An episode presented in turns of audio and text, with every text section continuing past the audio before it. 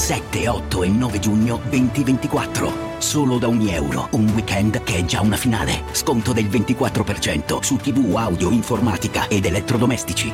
Ogni euro.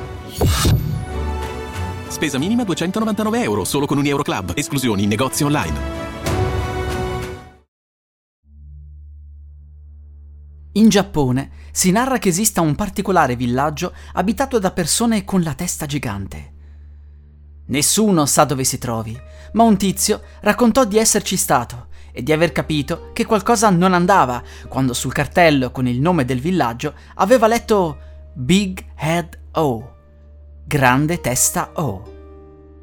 Lui era già stato in quel posto prima ed era entrato in una locanda.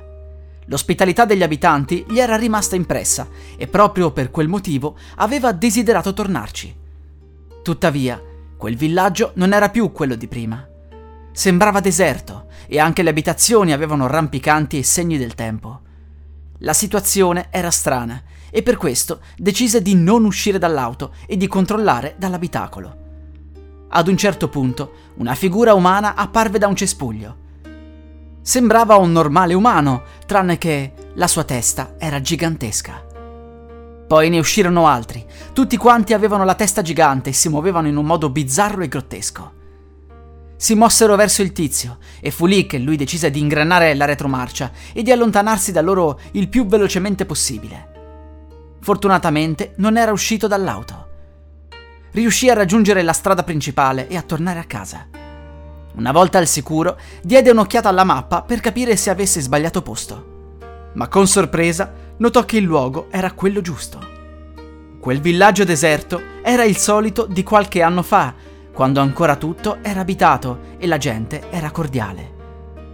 Quando la leggenda divenne nota, numerose persone cercarono di localizzare quel posto, ma nessuno ebbe fortuna.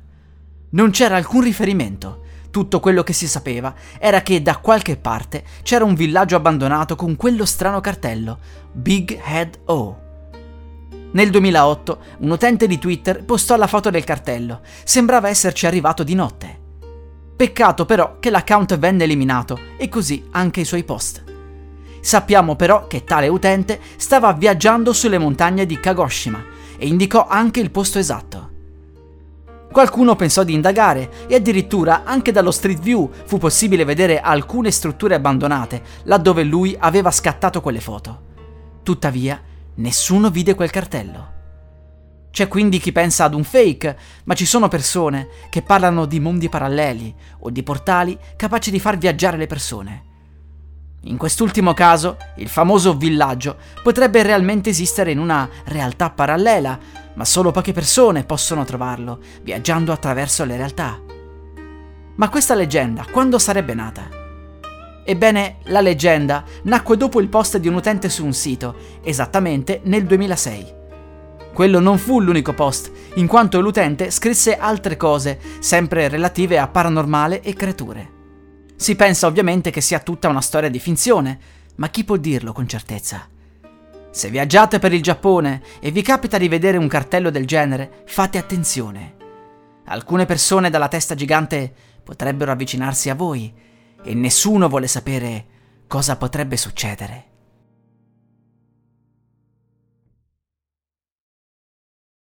I'm Sandra, and I'm just the professional your small business was looking for. But you didn't hire me because you didn't use LinkedIn jobs. LinkedIn has professionals you can't find anywhere else, including those who aren't actively looking for a new job but might be open to the perfect role, like me.